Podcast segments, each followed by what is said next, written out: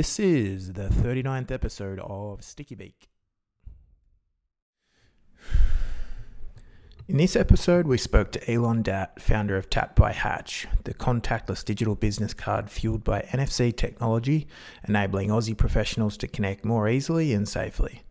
We chatted to Elon about how he found his way out of the paratrooper career path and into founding web dev company Hatch and the growing startup Tapt, building a solid team and the unique way they leverage LinkedIn to grow brand awareness.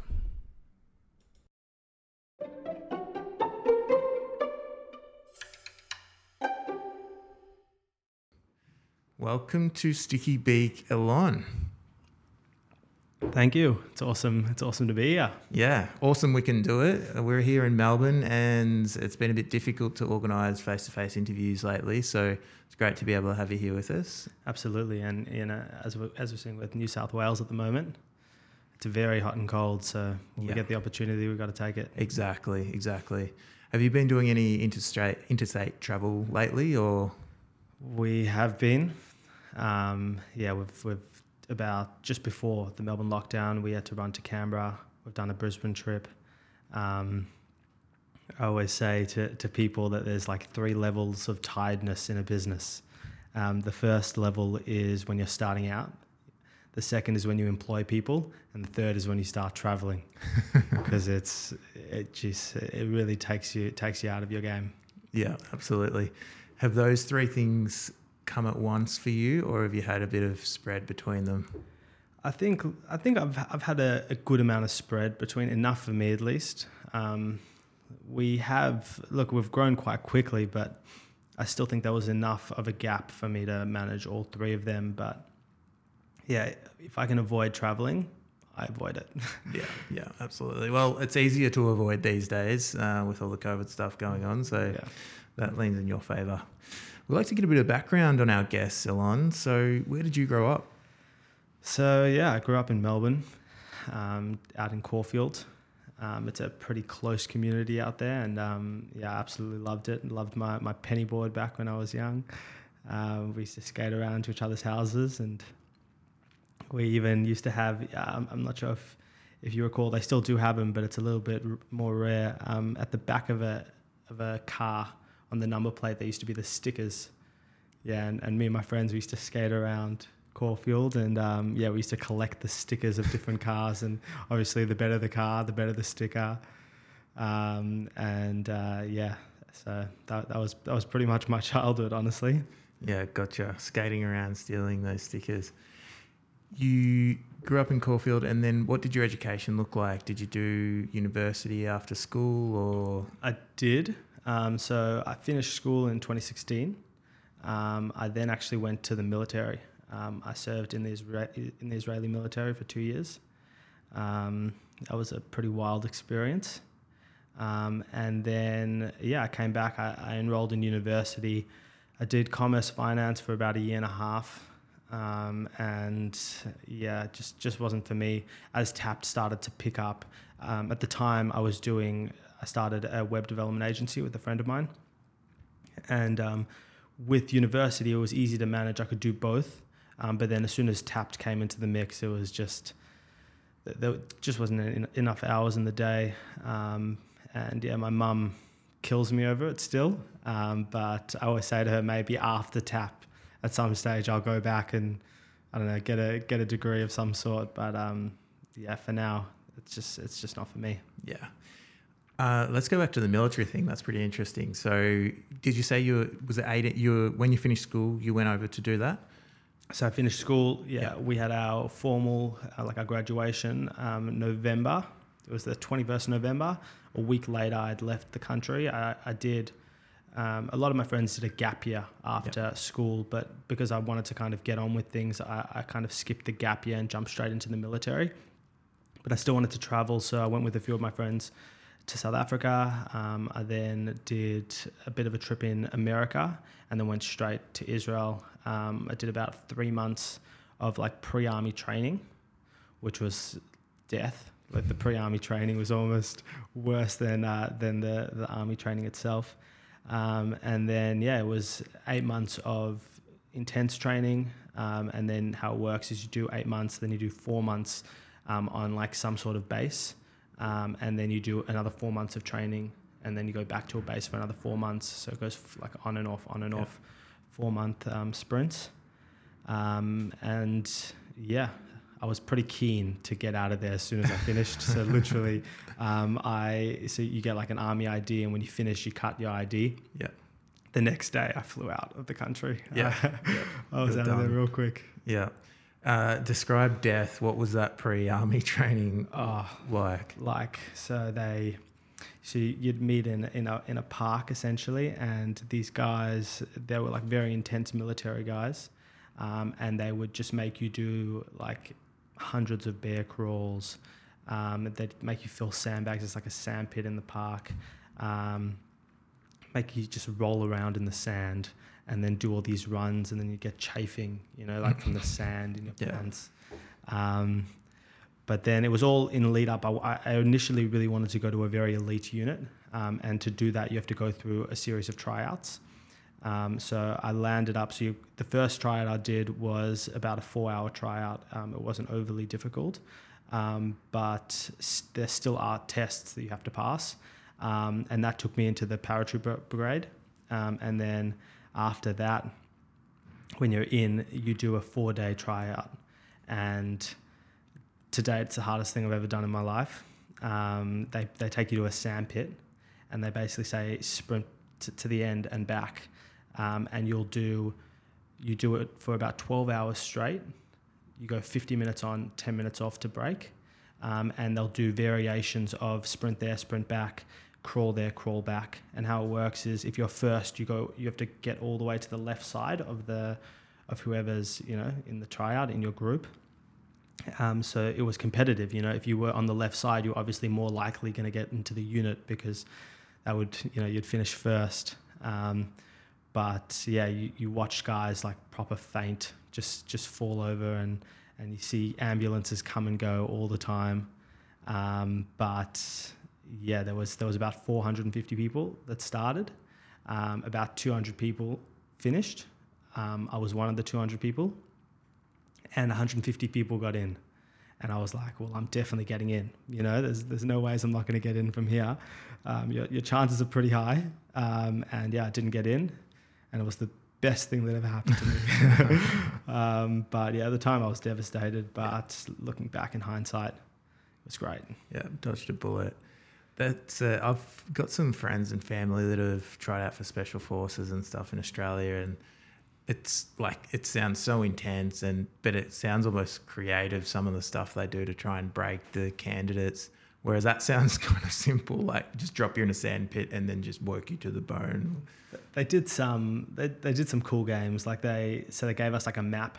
Um, so in Israel, everything's in Hebrew, um, and my Hebrew wasn't the strongest. So they gave us a map, and they said memorize the map. And a day later, um, they quizzed you on the map. And I was actually very lucky in the in the tryout because I didn't I couldn't really like read and memorize the street names. So I was just memorizing like the objects. So like there was three ships in the sea, there were a few birds in the sky, like there were buildings that had four stories. Um, and the first question they asked is how many ships were in the sea. And yeah, I was stoked obviously Yeah, because yeah. it was it was the one thing I knew, but Yeah. um, clearly wasn't enough anyway. So Yeah, yeah, gotcha.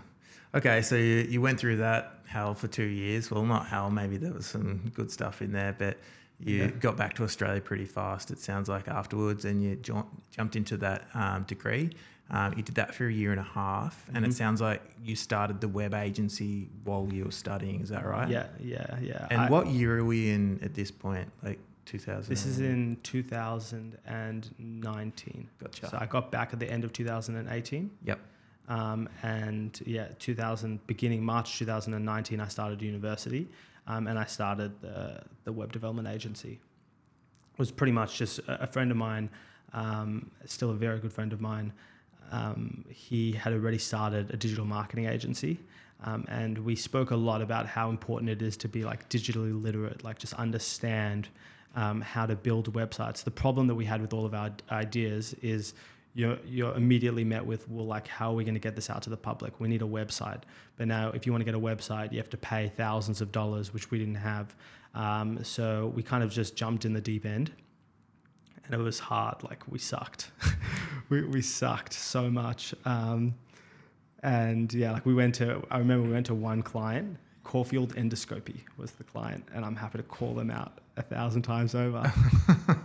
And um, it was a referral as well for my sister's agency.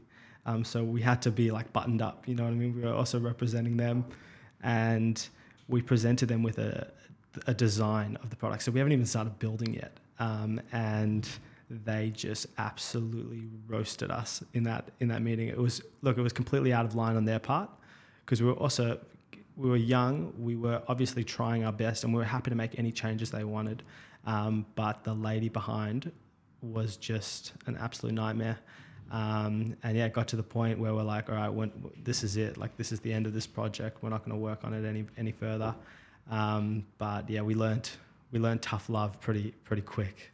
so you'd already created the website for them, or this was the first design? This is like, the this is the design, yeah. Right, and she was roasting you over the design. Like, I haven't I haven't received a roast like that in in my life really, and I was and I, and that's coming from the army. Yeah. Um, she just like she used a few um, I'm not going to be able to remember, but she used a few lines that just like she knew that I had served in the army as well. That it was basically saying that like from a military background, you should know better than this. Like like being rude. Like wow. But uh, yeah, it's it's Sounds nice. Like you caught on a really bad day. Yeah, maybe a bad person on a really bad day. By the sounds, I've never heard anything like that at and, that stage of a project. And and her daughter, I remember this. Her daughter was in the meeting as well, and like she was looking over at her daughter, and her daughter like intervened at certain points, saying how the client's always right. And I'm just thinking like the daughter's only about, was only about a year or two older than us, and we kind of knew her I'm just thinking like, what, you, like, What's what going is on going here? on here? Yeah, yeah, know? that's really um, bizarre. So that was your first client. Did you end up finishing that project or? That was not our first client. That was should, should have been about our fifth or sixth client. Right. We didn't finish the project. There was no ways that project was going to be finished um, after that meeting. Um, but we did some pretty cool websites like Phillippa's Bakery. Yep. Um, and yeah, like that was probably our best website that we did. Um, but what I learned there, which was pretty, uh, like it was a very valuable lesson, I would say, is that templates in websites are very good. Like people feel that they need a fully customized website and it needs to be bespoke and natively built and all that kind of crap. To be honest with you, you know, if you go onto Shopify and you pay the 220 US dollars for whatever the template is, you're going to get a great result. Um, a lot of what we were doing, like when we were trying to build these bespoke sites, you know, you could have the same structures in certain elements on the pay. Like it just, it, it was a no brainer to just pay the 220 and just take the template, you know? Yeah. Um, but yeah, even now with like any further business ventures, the first thing I say is if we're selling on e-commerce, uh, if we're selling on Shopify, sorry, um, we are using a template. Yeah.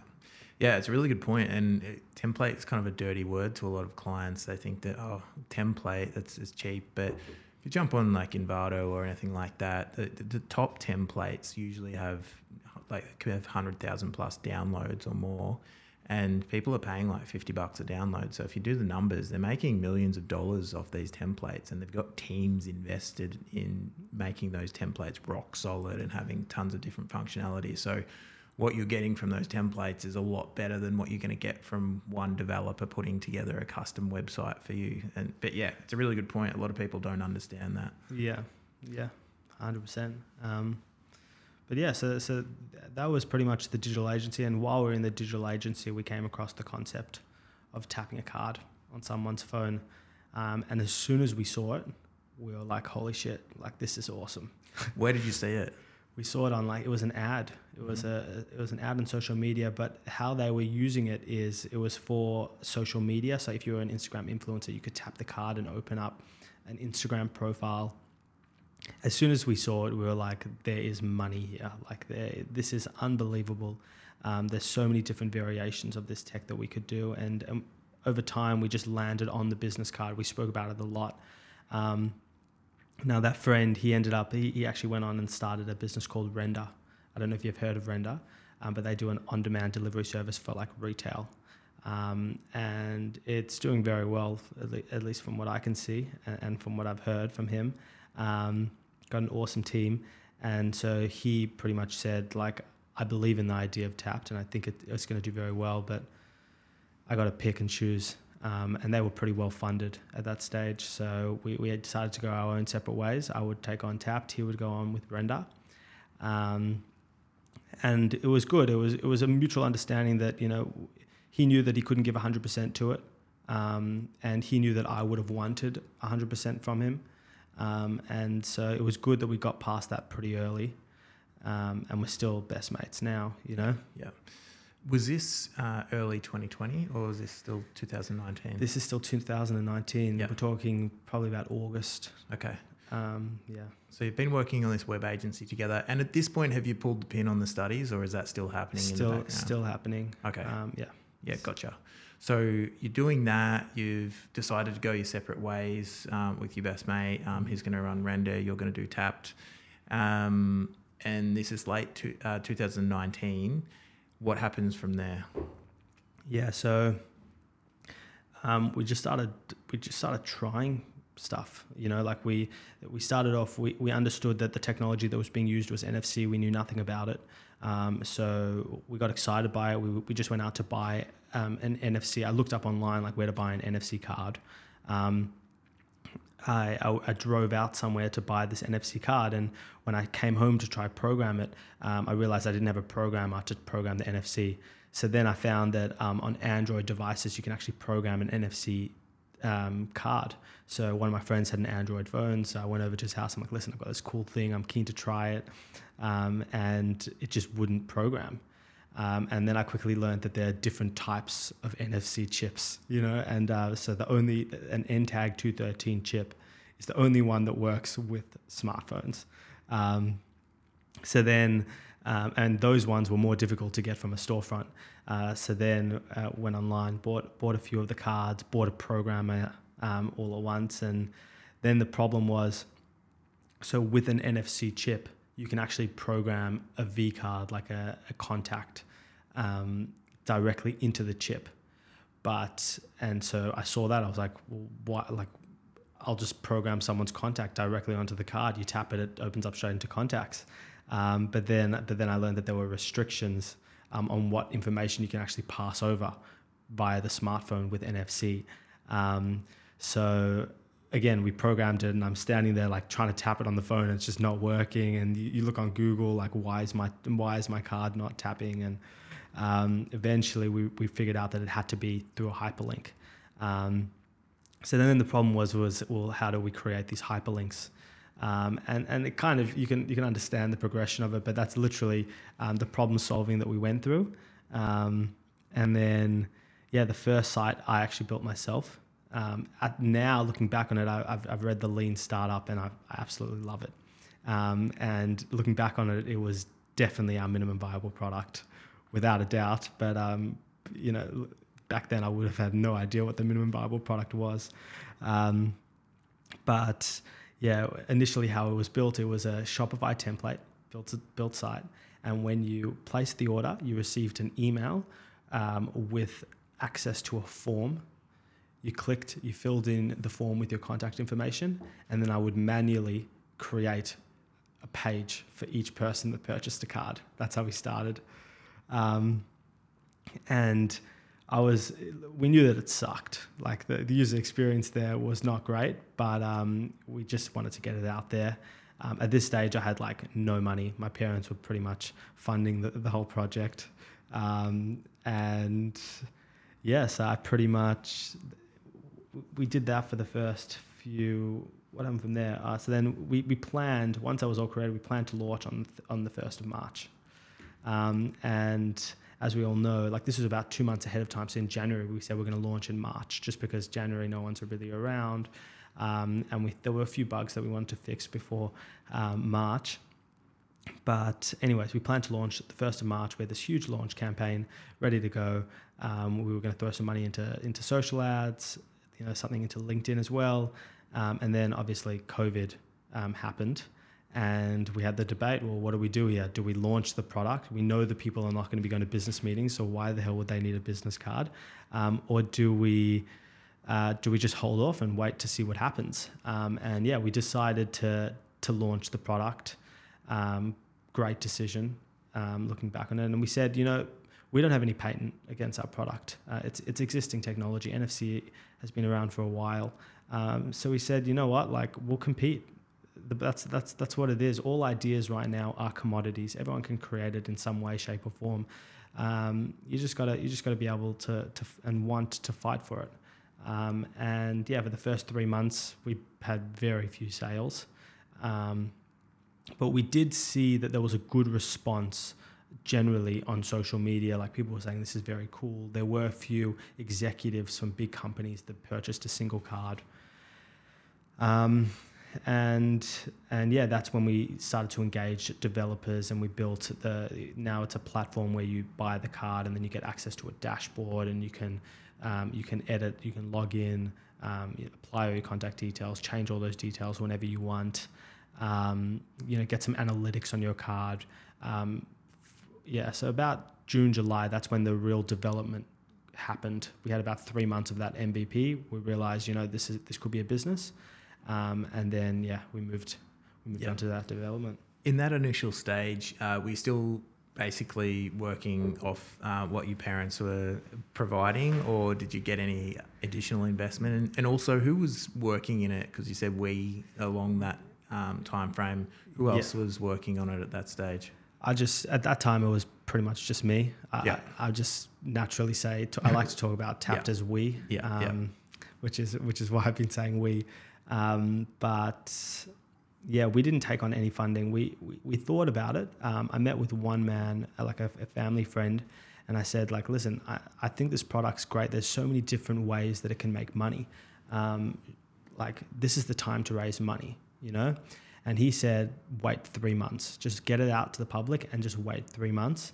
And it was the best piece of advice anyone could ever give me, um, because, you know, what what a hundred grand would have got me back then versus you know hundred grand back then in terms of equity versus what it would be now. Um, it's just you, you, can't you can't equate what it could be. Um, yeah. So, just to really dumb that down, he was saying, wait, get it out there because the value of this business is going to be a lot higher. And if you sell equity now, you're going to regret what you sold it for later. Is that what you mean? Yeah. Yeah, I suppose. I think he also meant because technically we didn't know if it was going to be a great idea. It was more the fact that he knew that any money that we bought on, we were going to have to give a large chunk of the business up. Mm. Um, and you know, when you're starting a business and you want to put all your blood, sweat, and tears into it, um, knowing that there's somebody that's put a small amount of money and got such a big size of the pie, it's just it'll kill you, you know. Yeah, yeah, um, yeah. And I can tell you, like I've got I've got someone who's got five percent equity in my business now, and there's times where it eats me up knowing that they do absolutely nothing for that five percent now. Yeah. Um, so I feel like we got away with murder because we could have easily lost 20, 20 30, 40% equity yeah. in our business back then. Yeah. Um, and, and yeah. did he ever end up investing, or we've we have not taken on taken on any funding. We're, right, we're we're a profitable business. Okay. Um, so that five percent, what did you give, or what we, did you receive got, for that? We got so we got marketing services. Yep. Um, and yeah, we we essentially what happened was it was, it was my sister. Mm-hmm. Um, and she had a digital marketing agency, and we couldn't afford any marketing, so. Mm-hmm the plan was to bring her on, um, and over a period of time, she'd consume equity. Um, and she worked hard on it. She did. She uh, and after a six months period, we realized that the marketing that we were doing and the investment we put into social ads wasn't really converting. Um, and we were also fighting so much. Mm. And like, you know, when when when family gets in between like a business, it's just like it's so it's it's such an off-putting thing. So um, we decided to go our own ways. Um, and yeah, we, we ended up paying her for all the hours that her staff put into Tapt. So mm-hmm. we paid her out, technically, whatever work or whatever expenses she would have consumed. Um, and she also got a percentage of equity. Um, my one of my like my senior advisors, somebody who always helps me, he said just give her whatever she wants, whatever she wants. Just say take it. It's not worth having a, a whole family feud over, Yeah. and that's what we did. Um, so I get comfort knowing that it's my sister because I want her to do very well. Yeah. You know, Yeah. um, And the relationship's good. and and the relationship's good. Yeah, cool. Um, but yeah, it's it does at times annoy me that you know Yeah, there's a big difference between 95 and 100, isn't there? Especially when it comes to ownership. Well, yeah, the way you, when you say it like that, you make me feel like an idiot because 95 and 100 are. No, not, not at all. It's a serious thing. Like it, just having that little bit outstanding. It's it's yeah, I Yeah. can see how that would be a gripe. Even if it is your sister, like Yeah. at least it is someone that you like and care about. Like imagine if it was a random that you just had to get off the, Yeah. the books. So yeah, okay. Well, that's pretty interesting, and and that's it. I think that's a really good tip there um, to not give away equity too early and be very very considerate in if you are going to do it, who you give it to, and what you give it away for. So you're in that situation, and around mid last year, you had a couple of or a few people starting to buy it, some high level execs. Um, Yeah. where did they come from? Seeing social ads, or was it more referral, or So we we have a bit of a bit of a unique marketing strategy, and I tell everyone about our strategy. Um, it's it's pretty much a LinkedIn influencer marketing strategy, um, and and I'd love to get your take on it, given you're in marketing, but. Um, I just feel like it's a it's a it's a very untapped market. Um, I think with our product, it sits very very well because it is you know sustainable, it is contact free, it is tech savvy, it does hit all those pressure points. Um, so yeah, we essentially um, get people with status on LinkedIn to post videos of their cards in action, which which I'm sure you're going to do after this podcast. Yeah, absolutely. Got my card here, which was received. I think I, by the time I put the details in, I got it like two days later when Franco came in. Uh, I was super impressed with the turnaround, and it, it looks great. It's very slick and it works. Most importantly, you tap it and it gives the details straight away. And I'm excited to get a bit more creative with it because you know you can add files and all that sort of thing to it. So yeah, Yeah. very cool. Sorry, keep going with the. yeah so like uh, with i would i would attribute 90% of tap success to this linkedin campaign Yeah. um, i think that it's been unbelievable we can see direct response we can see a, a direct relationship between sales um, and these posts um, and you know the, the truth is is that we're providing a product that people want and need like uh, the thing that annoys the hell out of me in business generally is when um, people are selling a product that they don't even believe in themselves, you know? Yeah. Um, and I can truly say that if you're in the business card market, I genuinely believe that if you go out and buy a box of 500 business cards over ours, you are in and over your head. You're, you're being an absolute idiot. Mm. Um, so, you know, with that belief as well, I just feel like that conviction um, really, really helps drive ta- drives tap. And I, I know that the whole team um, feels the same way. Um, and we can see it as well just based on the response we get. Um, but yeah, so so we started that campaign um, towards the end of last year, and yeah, we've had we've, we've had compounding growth of about 19, 20 percent um, month on month. Um, this this month we're we're projected to do about eighty percent. Awesome.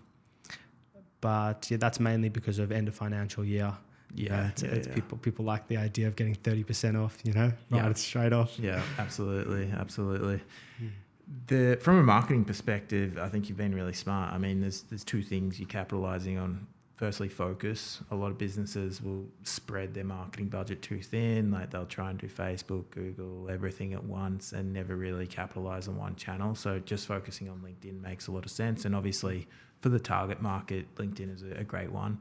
And then also social proof. Um, social proof is massive. A lot of people underestimate it and don't make enough effort to include it in their campaign. So, um, yeah, very smart. And I'm not surprised that you're doing really well with it. Plus, you've got a good product. Um, and like you said, that conviction and belief in what you sell definitely shines through in marketing materials. And um, you guys have got good video content. Um, and so we've got Franco here today with the camera um, shooting. Um, so yeah, you, you switched on. I think you're hitting all, all the right points in terms of marketing, um, and that's impressive growth. So the eighty percent, obviously the um, end of year, like you said, but is coming out of COVID helping a fair bit as well because Absolutely. people are starting to you know get out and about and interact a bit more. Absolutely. Look, the, the, the bottom line is if you're in business, particularly if you're in that sales kind of function in a business, you have to have a business card with you at all times. Um, and people hate carrying stacks of cardboard in their in their pockets. Um, and also now because of COVID, you know, they are people are more hygiene conscious. They don't want to receive a physical card. Um, so this is the perfect segue. You know, you can have a you can have a contact free card. You only have to carry one in your wallet. Um, look, the timing has been pretty good. We've, been very we've been very lucky um, with the timing, but I also hate using the word luck generally because I think we've worked our absolute asses off, everyone in the team, um, to get to where we are now. Um, but yeah, it's it's it's super exciting. It's good to it's good to see that we're we're getting reward for effort. Um, and we've got like these, we've got some crazy updates coming out that I think is just going to dominate the market. I think. Anything you can share, or is it under wraps? Um, and it's a, we're a pretty open book. All ideas are commodities, just generally. I've, I've used that line already before, but um, I say it to my team all the time. Um, yeah, like right now we're working on a two-way transaction. Um, so you've got your card, you tap it on my phone, I get your contact details. But what about creating a reciprocal transaction where I get yours? Um, then we're it's it is a small pivot because now we're looking more at a lead gen tool um, as opposed to a business card. Um, so I think that's the next big step for us. Um, and even taking it one step further and, and, funneling that straight through a CRM system, you know, so it, particularly in large um, corporates, you've got you've got a lot of staff and, and the problem that they've got is that it's hard to get everyone to put all their leads through their CRM. Mm. Um, so this becomes a really good tool where you know it's very seamless. You know, you meet someone in person, Yep. you tap your card, and all of a sudden you can you can funnel those details directly into your CRM. Mm. And and as we know, like with na- with CRM optimization now, you can pretty much guarantee that if you've got ten people that hit a prospect in your CRM, you're going to make ten percent. Ten percent of those people are going to be um, are going to convert to a sale. Yep. Um, so you can almost see a direct relationship now between meeting people with a business card and sales. So we're really just trying to trying to find that um, in the market. I think just generally speaking, like our, our overall thesis is that with LinkedIn um, and social media um, and a lot of this like digital connecting, Zoom, voice calls, all these type of things, um, what's going to happen over time is that a face-to-face meeting um, is is just going to be the apex. It's going to be everything. You know, um, it's going to be very very important. Um, so how do you make that experience most worthwhile? Yeah. Yeah. Yeah. Yeah, and there's so many things you can do. I mean, like you said, obviously the reciprocal transfer of information, entering them automatically into CRM, and then from there, like automatically trigger off nurturing sequences for someone that you've met in person, um, rather than having them, you know, sign up through an ad or whatever, meet them in person, and then send them an email sequence to keep nurturing that relationship. Yeah. Um, what about from the data perspective? Have you got plans down the track? Because I mean, you'd be collecting some pretty important or useful data there. Like as the network grows and more and more people use the card, you're going to be capturing. Okay, this person met that person, that person met that Mm. person, etc., etc. Have you factored that into the equation for the long term vision? We have looked at that a little bit. Um, we've been trying to think about how we can use that data to most benefit our cardholders. Mm. You know, and like things like networking events. If we know that um, at a specific location that we can see that you know people are meeting certain accountants or like um, you know you've got. If we can see that there's two industries that are coming together, we can now host an event where we can actually bring these people together. Mm. Um, so I think f- long term, like that would be the most, the best use of that data from a Tapt perspective. But to be honest with you, we're very limited with what we can do with that. Um, we do have some pretty strict privacy policies, sure. and um, so uh, the the only use for that kind of data will be. Um, you know, firstly, it has to be an opt-in where they have to just say, "Hey, listen, um, if you, you know, we accept you using this data for uh, potential events or things like that. Um, and then once they're opt in, Um, it's about how can we provide them with the most amount of value. Gotcha. Is there anything like um, adding discounts or you know making arrangements with different businesses so that you can walk in and you know get a cheaper coffee or anything like that? Or is there anything like that you'll throw into yeah, yeah. So we've it's it's funny that you say that because Franco, Franco's having a smile at me. Yeah, we we've been talking about that a lot. Um, just just as like our coffee shop up the road, like they give us a card and they hole punch the amount of coffees you've got. Um, yeah, there's definitely things we can do there. I still think it's a longer, it's a bit of a longer term, um, you know, addition to the product. Uh, right now, we're just trying to perfect that contact exchange, like Mhm. really just nail it down so it's it's the optimal Yeah. um, product. And then once we've got that, we can then start to move around a little bit and try things, Yeah. create create a few other MVPs and Yeah, yeah, yeah, yeah. I mean, there's so many paths you can go, uh, but I hope it all works. I mean, I, hate how analog some things are still. Um, I went to Estonia a few years ago and learned about their digital passport and everything, and I was just like, this makes so much sense. Why have we not got like an identification system like this? Like, they can lose their digital ID and they can literally print another one, or um, they have like a thing they just plug into their computer with USB and they can create another one. And it's just like it makes so much sense. It's so logical. It's not even cutting edge technology. It's just using what's there. Um, why do we have to have like a license ID that comes from VicRoads and you have to apply for it and get posted and all this crap? Like something like this could have all your critical information on it and you know have security protocols in place so that it can be protected. But yeah. yeah, it, yeah, well, New South Wales have got their IDs. Um, Have on- they? Yeah, there's an app on, on their phones okay, that's where cool. you can have your driver's license. Yep. Um, but yeah, I'm not sure. Not sure about Victoria. Yeah, to- I haven't heard about it. I hope Yeah. it's on the way. But yeah, it Yeah. makes total sense. Yeah, So you mentioned the team a couple of times. How many people are on the Tapt team now? we've got five, including me. Yep. Um, and yeah, it's it's fun. Yeah, well, I mean, that's- I, love my team. It's small team, but that's big growth from you a year ago, right? Or less Yeah. than a year ago. So Yeah, um, you've got obviously Franco, who's here, who we've mentioned. Um, he's the worst. How have you gone about selecting um, team members? Because just like giving equity in the business away is really something that you need to consider carefully. Mm. Getting those initial team members is super important as well because, particularly in a small pe- small team, um, you know, if you've got five, every person is twenty percent of the team, right? And if you've got a bad egg in there, that can spread really quickly. So, Yeah. what do- have you given any a lot of consideration to hires, or what process have you been through? It's it's it's right now. I'd say it's probably one of my weakest skills.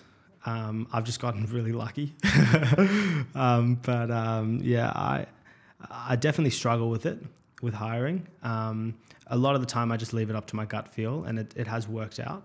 Um, but yeah, the biggest problem that I have with staffing generally is keeping people engaged. You know, like I'm a very incentive driven person. So, you know, if you tell me that I, you know, if I could run to that pole and back and I get $5, you know what I mean? Like I'm going to run to that pole and, and, and come back, you know? Um, and so like, how can you apply that to like the workspace where I don't have to worry about whether they're working hard because they actually want to work hard. Um, so recently I've been, yeah, I've put pretty much all of our employees are on incentive packages. Um, you know, they all have the ability to earn a lot of money. They do. Um, and I like it like that. I want it to be like that. Um, and I think it creates a good culture in the office, you know, because everyone wants to be there. Everyone's working towards the same goal. Right now, we're small enough where every component of the team is very important. If one of them, if one of the pillars fall, we're in big trouble. Um, and yeah, I think eh, given that they've got those incentives, it makes them sprint as opposed to jog, Mm. you know?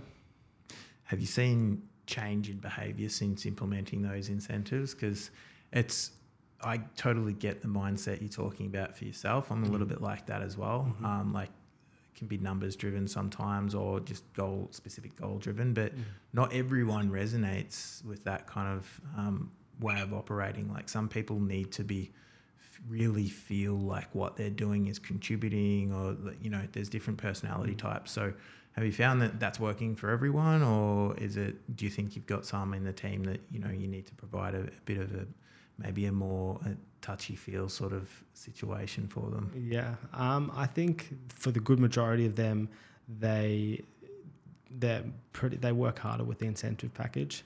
I know the Franco we could pretty much put on no money and he'd he'd work it out. um, so some of them don't need any incentives at all, you Yeah. know. Um, but yeah, j- just generally think like we, we we come together as often as possible, and we speak about like the direction that we're moving and the goals and and I try. I haven't done it recently because of the Melbourne lockdown, but I try to go for a walk with each of my staff members one on one and talk about what I can improve on and what they can improve on.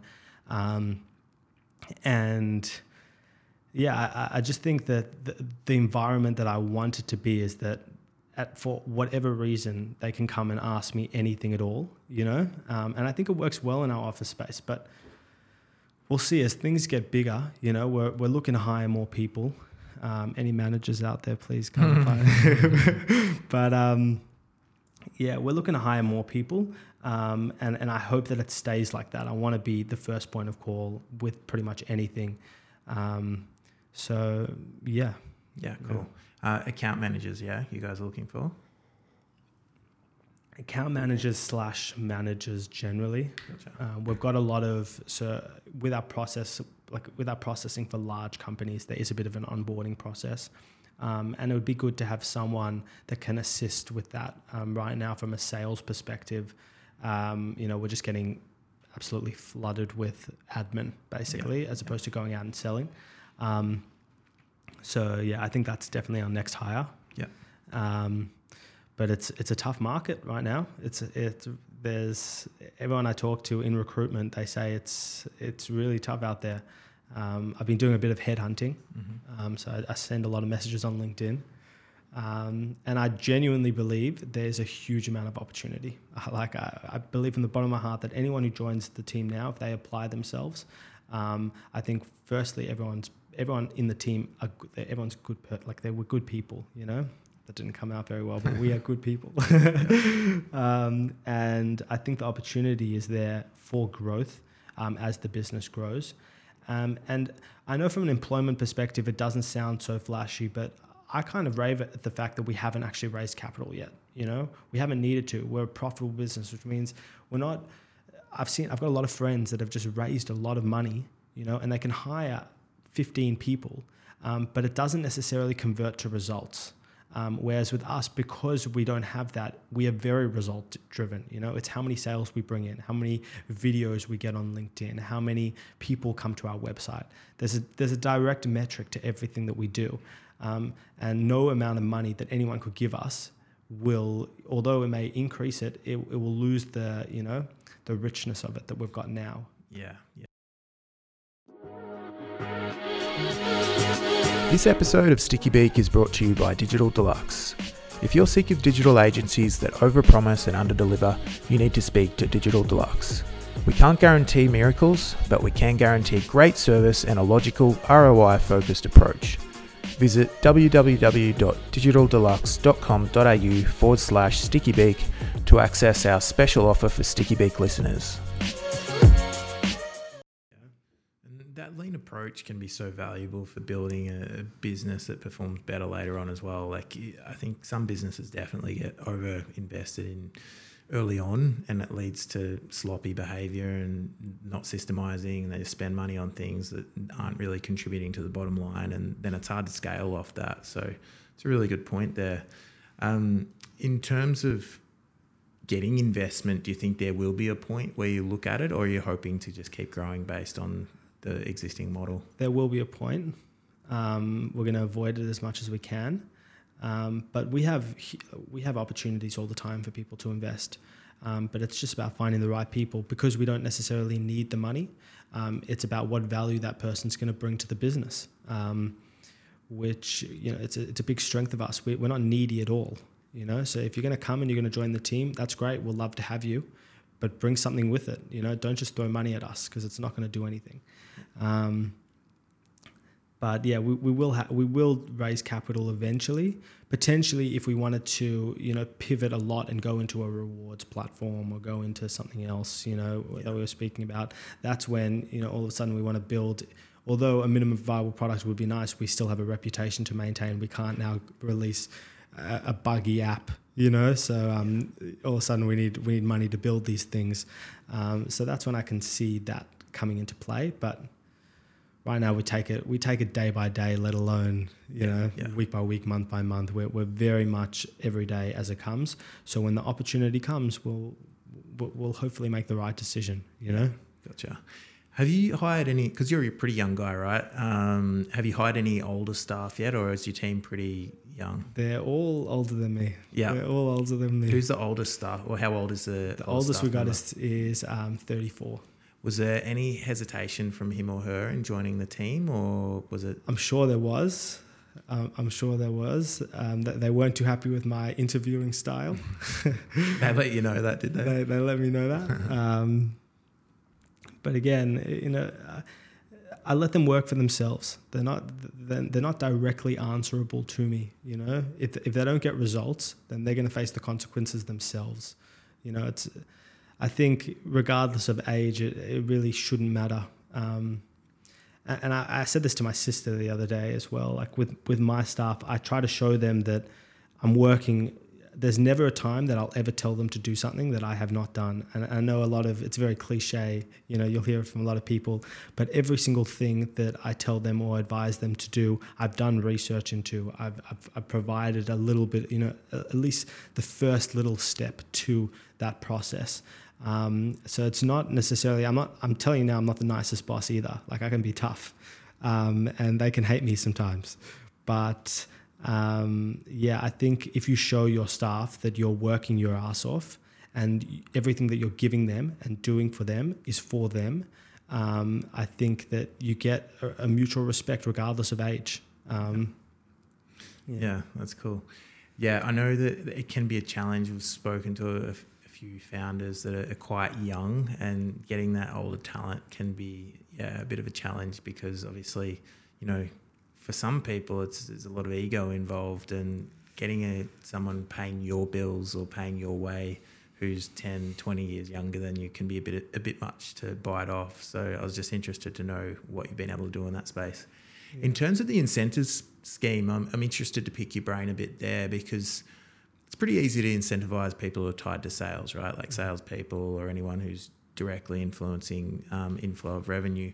But for staff that aren't directly tied to that, what kind of things have you been putting in place for those incentive programs? And also for you meant it sounds like you've got metrics in place for each staff member, so yeah. it's evident if they're not performing to the level that they need to. So how have you achieved that? Yeah, like uh, just an example, for instance, we've got someone who helps design the cards, Mai. She's an absolute legend. Yep, Maya sent me the email Mai sent this. you the, Yep, yeah, yep. Mai sent you the email. Um, so she gets paid per card that Yep. she designs. Um, and then there's also a penalty where if she makes a mistake in a print or something like that, she'll pay the penalty. Mhm. Um, now, over a week, two weeks, a month, um, she can make really good money in that. Um, Sorry, the penalty would come off her bonus or whatever. Yeah, so if she's done hundred cards and she makes it gets a twenty dollar penalty, that comes out of the hundred dollars. Yeah, She doesn't have to come in and actually give you. yeah, Fif- yeah, yeah, yeah, yeah, yeah. So, so that that comes out of her commission. Yep. Um, so that's just an example of like one of the incentive structures we've put in place. Um, obviously, sales it's it's pretty it's Mm. pretty simple uh, with those. Um, but yeah, that, that- those are really the, the the main metrics. We do have one person in logistics who at the moment isn't incentivized, but Mhm. um, they're still very early in the business. They've only been around for about two three weeks. Yeah. Um, so you know you're not going to come in the door with an incentive, but over time, if we can see that you're going to be the one who sticks around, we're Mhm. going to incentivize you to do that. Gotcha. Yeah. Yeah. that makes sense. Um, also interested to hear your take on systems and systemization. You mentioned you started out with the Shopify store and you're basically doing it all manually. Um, how important has it been for you to create systems, and what ha- what process have you followed to develop those systems? My process is going to Google and saying, "How do I do this?" and um, then whatever the first, the average of the first five results tell me, that is what I do. Yeah. Um, everything is at our disposal. I don't code. Uh, like I suppose I can do a, a little bit of code. I can do a little bit of HTML, CSS, Java, a bit of this and that. But still still now when I'm looking up CSS code, like I'll say like, how do I write this in CSS? You know, I I don't understand when when people ask me questions, like for instance, like with Adobe as an example.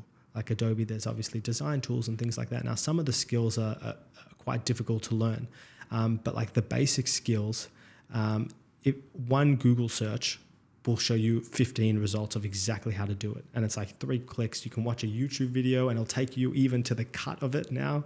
You know, it takes you the 20 seconds. There's just no excuses now. Yeah. Um, yeah. Like, but that's the first step though, right? Like you can learn how to do it and that's one thing. But Yeah. then in terms of creating a system for your business, so like you knew how to manually do the, the work from Shopify. Um, you probably know the whole process back to front Mhm. as it is now. But then for May, my, May, uh, my, sorry, yeah, there's obviously a system that's in place for her because I mean, like I said, from putting my details into getting the card was like two days. I got the email from Mai and um, you've obviously got a system there. So do you guys have like a project management system with checklists or what, what do you do to manage that? Yeah, we've got a we've got a, we use HubSpot as a CRM, so you've Yep. got some um, like service management tools. Yep. Mai, as an example, though, she's she's uh, she's been Tapt for the longest, Mm-hmm. um, and yeah, we started off where I would send her a spreadsheet of the cards that she would do every day, and we always talk about we laugh about the process that we started with versus the process that we have now. Um, and yeah, I think overall, like I'm all about just putting it out there, trying, and we'll change. Yeah. We'll adapt. Yeah. Um, and and I say that all the time. Like there's no there's no no in our business. It is let's put it out to the market. Let's see what they they how they react, what they say about it, and then based on that, we'll we'll change. Um, and that's come with our our systems and processes as well. You know, we've tried different ways of doing things, um, and we can you can very quickly tell if you've done the right thing or the wrong thing. And if you've done the wrong thing, it's about changing so that it becomes the right thing. Um, trial and error. That's that's basically how we've got to the systems and processes we are like we have today. Yeah, gotcha, gotcha. Um, in terms of outside the business, um, you know, it, when you're starting out, particularly when you're younger and you've got energy and everything, you can it quickly becomes everything for you, right? Do you do anything to try and block time to make sure that you know you're not pure like hundred percent of the time Tapt and doing some other things to you know keep your brain fresh? Um, I play footy. Yep. Who do you play for? I play for Ajax. Ajax. Oh yeah, cool. Yeah, the yeah. coach doesn't like me very much. I'm not a very good player. But um, yeah, I play Ajax. Um, look, it's probably that's another big weakness of mine. I'm pretty I'm pretty all in on Tapt. Like my I work stupid hours. I love it. Like that's the truth of it. I, I love what I do.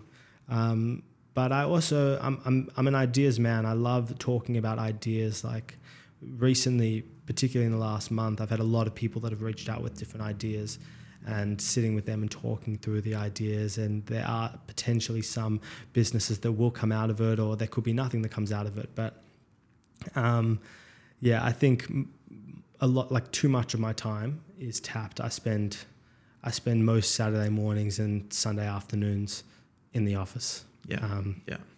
So yeah. Yeah. Well, I mean, if you've got the energy and enthusiasm for it, you, you might as well do it, right? Follow it. Um, and I know for a lot of um, founders that taking advantage of those years before family and stuff come into the picture, as in your own family, um, can be pretty advantageous because it becomes a lot more difficult to find those hours once you have kids and wife and those sort of things in the picture.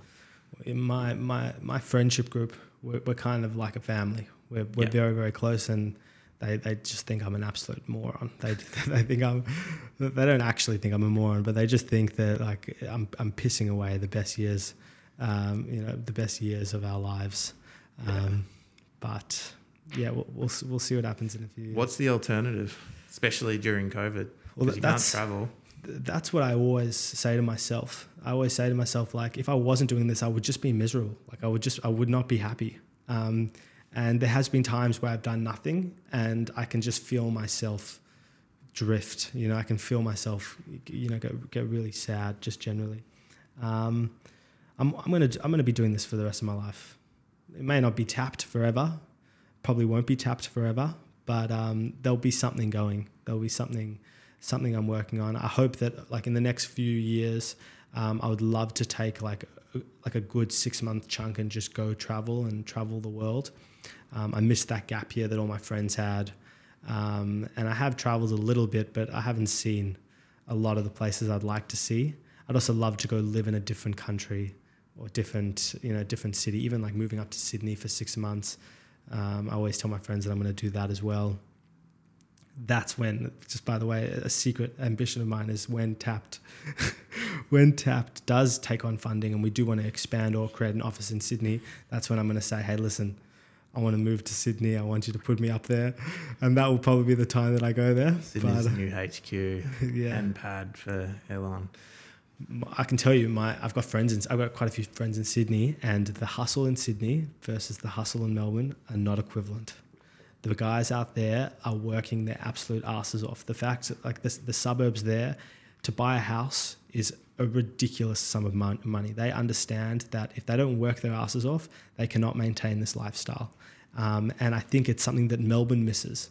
Melbourne, um, you can get a lot of people that, that get complacent. They feel that, you know, um, life's good. Like I'll just chill out. I'll take my time. I'll do my university. I'll get a job for five years, you know, and then potentially then I'll start building up. Whereas Sydney, it's go go go. It's there's no slowing down, um, and that's why I'm also keen to to have a go there because I want to see. A lot of my friends, for instance, they're not particularly, uh, they don't all have businesses going for them. They don't all have full time jobs. Um, whereas in Sydney, I feel like pretty much all my friends have full time jobs. All of them have businesses on the go. So it'd be cool to surround myself with that kind of mm. group and atmosphere and see what happens. Mm. It's an interesting perspective. I, I, haven't really thought about that difference between Melbourne and Sydney. And I've also I like I always thought of Queensland as being a lot more relaxed than um, Melbourne and Victoria in general because I was born up there and I've got family up there and I know the sort of vibe up there. It's still a great state. Where where in Queensland? Uh, I was born in Townsville, so way up north, mm. um, and it's very different culture up there. But even like I was up in Brisbane before lockdown, and you know it's still kind of chill compared to Melbourne. Um, and Sydney, yeah, I haven't really noticed that difference between Sydney and Melbourne, but it it's interesting.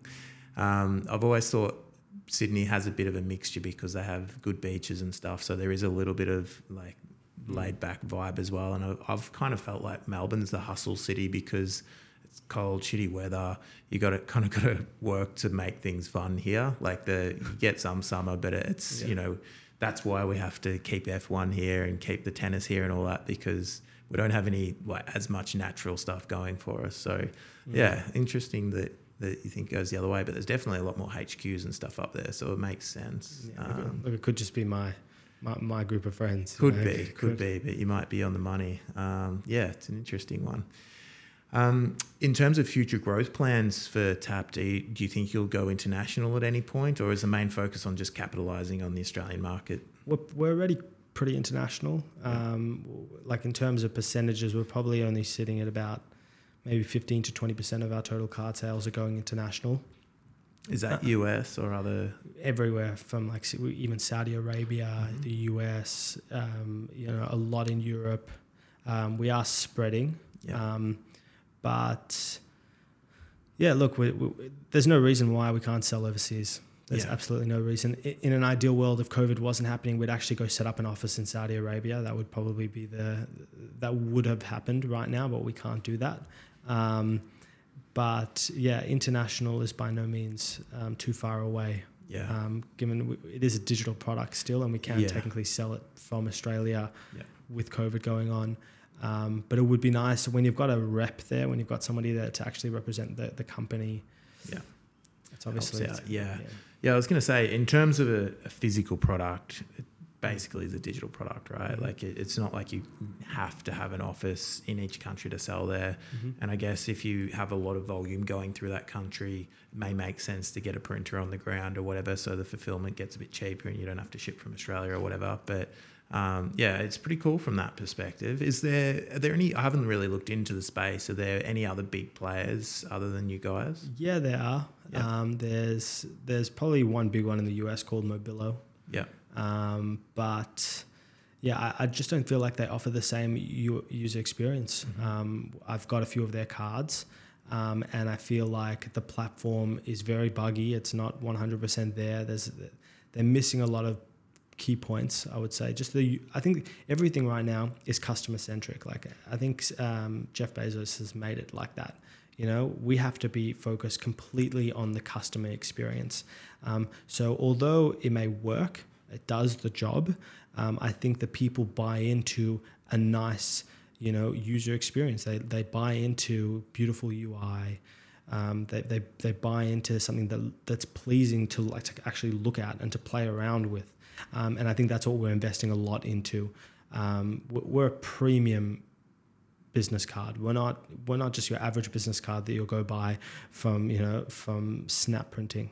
Uh, we we want to be we want to represent a, a higher end card, um, and I think from that perspective we don't have any competitors.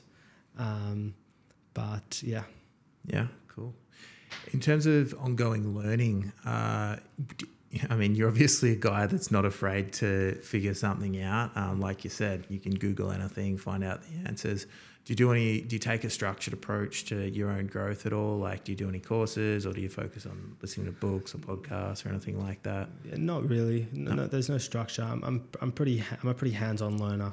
I like just give me something to try, and then I'll learn from there. Um, but yeah, I listen to a lot of, you know, business people you know, recently I've been very on to Kevin O'Leary, um, but Gary Vee is my my favorite for sure. Um, but yeah, there's there's I just every night I, I, try to listen to either a podcast or you know someone in that kind of entrepreneurship space. Um, and although you know you may have heard the same things multiple times, there's always that nugget. There's always that one line um, that sticks with you and you know and then what I fa- what I found is that I find a line that I really really like um, and then I'll stick with that for like three weeks a month and then I'll find another line and then I'll stick with that. Um, like like my, my last one was like um, if you want something you've never had you've got to do something you've never done. That was my last one. And then recently it's been like be comfortable with being uncomfortable. Um, and even when I like I, I, try to go for a run most nights um, when I'm I go in like these long sleeves. So there's a point before you start actually sweating where it's uncomfortable, you're a bit itchy, you know, um, and I that's when like that plays in my head, like just enjoy the discomfort, you know, um, and I think I think those lines. You know, it, it's interesting because it's kind of it's showing in the progression of Tapt, not necessarily me, but like the business of Tapt of what it's like um, and I'm sure in, in a month's time, there's going to be a, a, different line, you know? Yeah. Do you have any mentors or anyone that has a big impact on how you operate or how you grow? Yeah, um, I definitely do. I've got a, a gentleman called Elliot Janova. Um, he's, I could probably say he's one of my best friends. Um, and yeah, he is, he, how can I explain Elliot? He's just, he's so practical. he's and uh, he'll have a he'll have a, a giggle when he hears this because he's definitely going to listen. I hope he's going to listen. Um, but um, he's just a, a, super practical man, um, and he understands um, like human emotion generally. Um, and yeah, he's he's just a he's a really really good strategical thinker. So with him, a lot of our conversations is it's more of us both challenging each other um, but we always land on the same conclusion, you know? Yeah. How did you meet him? So he actually owns the co. So we work out of a co-working space. Um, but we, before this, um, I worked out of my sister's office, which he owned. He owned the two co-working spaces. Gotcha. Um, and it was actually so I wasn't even able to go into my sister's office um, during the weeks. I was I would go on the weekends, and it was a Sunday, um, and he happened to be there. Uh, and we just started talking, and then we ended up going to get sushi just up the road. And yeah, the rest is pretty much the rest is pretty much history. Yeah, gotcha. That's pretty cool. Um, and is there anyone else, or is he the main? There's a few. There's there's a few others. I've got a, I've got a few people that I that I'll, I'll drop a line every now and again. Um, but yeah, my, my family generally, everyone in my family has their own business. Um, my, my dad's um, in insurance, my mum's a partner in an accounting firm, my sister's into into digital marketing. So um, we sound bored of each other a lot. And I've got a little brother as well, and I think he's he's pretty much had it because every dinner conversation is talking about you know a different business, a different idea, um, and we're all so. If you actually think about those industries, we're so spread, like, uh, which is nice. Um, but yeah, there's there's I've got about four or five people, um, not frequently, but every now and again I'll drop a line for sure. Yeah, cool. Before we wrap up, there's a question that we ask every guest, and that is what is the number one piece of advice that you would give someone who's thinking about or is in the process of starting a business? Grow thick skin. That's that's the piece of advice I would give. I actually didn't I didn't know that question was in your uh, was in your podcast. I, I, wish Franco would have told me told me that, so I could have thought about it a little bit more. But um, I would say grow thick skin. Uh, I've seen in many entrepreneurs generally and people that have started businesses and break down. Um, and I think breaking down is, you know, it's positive, it's good, um, but that can get the better of a lot of people. Um, so it's just the ability to, you know, to know that you're about to go through hell for a certain period of time. And it's a sustained period of time. It's not just going to happen in one week. It's going to be months. Um, and it's about learning to be comfortable when, when you're uncomfortable, you know? Yeah, yeah. Um, yeah, it's great advice. I mean, to find that end point, well, there's no end point in a business, right? Like, uh, this, it's an ongoing journey, but you might go in with one plan or thinking it's going to go one way and it's just going to be smooth sailing all the way. But the reality is it's going to go like this and that and that and that. And you're going to be hitting the edges and you need to have that thick skin to be able to survive that. But if you've got that thick skin, it makes it a lot more likely that you will survive these bumps along the way and get to that yeah. end point or a better point at least um, than what you would otherwise. Yeah. So yeah, yeah, and, and the t- like for me personally, like my the fact that our team has grown to what it is now, um, I feel a, a, lot more relieved. I'm, I'm, under way less pressure for sure. Although I, I, I do feel a lot of responsibility. Um, I know that I can rely on a lot of good people. So you know, in that growth period when you are picking and choosing people. It, you've all heard it before, but it, it's very important, you know? Yeah, yeah, absolutely. For anyone who wants to find Tapt or get a Tapt card or find uh, connect with yourself, even Elon, um, where yeah. would you send them? Um, so I'd send them straight to our website, www.taptbyhatch.shop. Um, and yeah, I'm happy to talk to pretty much anyone. You can contact me on LinkedIn, um, Elon Dat. Um, and yeah, our, all of our social handles are just Tapt by Hatch. But really, like for me personally, I can tell you that I love talking um, to to people starting out. Um, I feel like I learn a lot out of those conversations. Um, so yeah, I'm happy to pretty much talk to anyone. Awesome. Thanks a lot for your time today, Elon. I really appreciate it. Brilliant. Thank you so much. Cheers.